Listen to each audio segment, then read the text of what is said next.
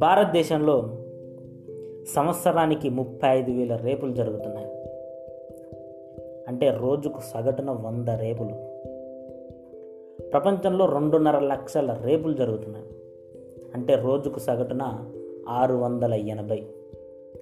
ఇవి పైకి కనిపించేవి అంటే కేసుల ద్వారా కానీ న్యూస్ల ద్వారా కానీ బయటికి వచ్చినవి అవి మనకు బయటికి రాకుండా లోపల ఉన్నవి.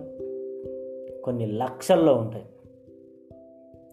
ఆడవాళ్ళను ఒక వస్తువులాగా ట్రీట్ చేసి బలవంతంగా అనుభవించడం. ఆ తర్వాత వదిలేయడం.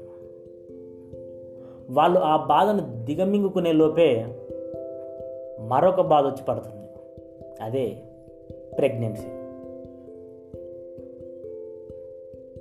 వాళ్ళకు దీన్ని నియంత్రించే మార్గం లేదా అని ప్రయత్నాలు మొదలుపెట్టారు. అయితే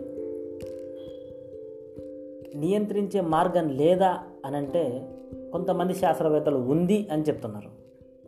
అంటే కొన్ని జంతువుల లోపల అంటే ఇప్పుడు సాల్మాన్ చేపలకు వీర్యాన్ని నియంత్రించే శక్తి ఉంటుంది అంటారు అంటే ఆడచేపలు వాటి యొక్క అండాశయ ద్రవాలను వాటి కంట్రోల్లోనే ఉంచుకుంటాయి.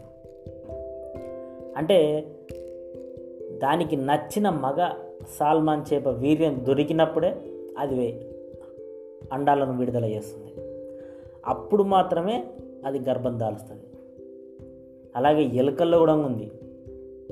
ఆ తర్వాత రెడ్ జంగిల్ ఫోల్ అనే అడవి కోళ్ళలో కూడా ఈ సిస్టమ్ ఉంది.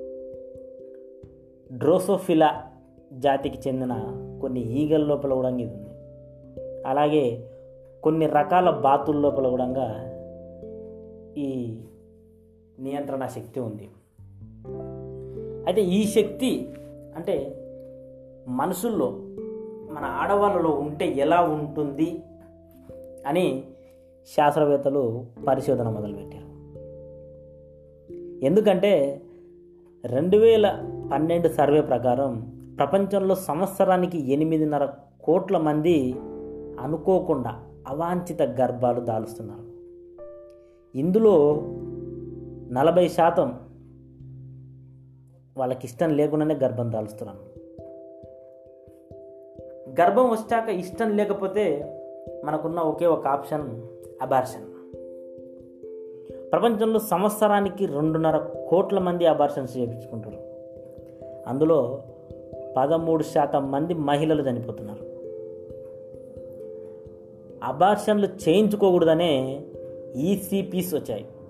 Emergency contraceptive pills. మనం షార్ట్కట్గా పిల్స్ అని అంటాం. కానీ ఇవి వాడినా కానీ లేడీస్కు చాలా ప్రాబ్లమ్స్ వచ్చినాయి. రక్తం గడ్డగట్టుకోవడం కానీ మైగ్రేన్ కానీ మెంటల్ డిస్టర్బెన్స్ కానీ బాగా ఎక్కువైపోయింది సైడ్ ఎఫెక్ట్స్ లాంటివి.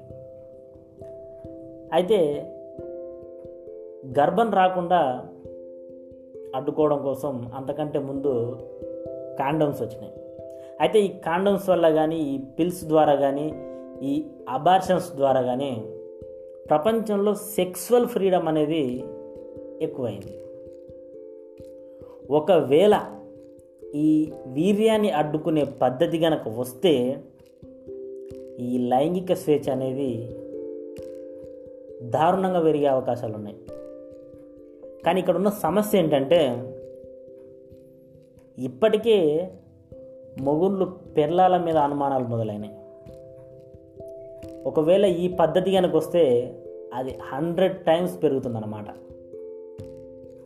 అయితే ఇది మామూలుగా వెస్ట్రన్ కంట్రీస్లో అయితే పెద్ద ప్రాబ్లం ఏమి ఉండదు. కానీ అరబ్ కంట్రీస్లో కానీ ఇండియాలో కానీ ఈ పద్ధతి తీవ్ర ప్రభావం చూపుతుంది. ఒకవేళ మహిళలు శరీరంలోనే వీర్యాన్ని నిల్వ చేసుకోవడం కానీ అడ్డుకోవడం కానీ ఇట్లాంటి నియంత్రణ పద్ధతి కనుక వస్తే అప్పుడు ప్రపంచం మొత్తం మాతృస్వామ్య వ్యవస్థ మాత్రమే ఉంటుంది. క్రీస్తు పూర్వం అంటే టెన్ థౌజండ్ బీసీ నుండి ఫైవ్ థౌజండ్ బీసీ వరకు ఇలాంటి మాతృస్వామ్య వ్యవస్థనే ఉండేదంట. మళ్ళీ ఇప్పుడు రాబోతుంది. అంటే వీఆర్ గోయింగ్ టు బ్యాక్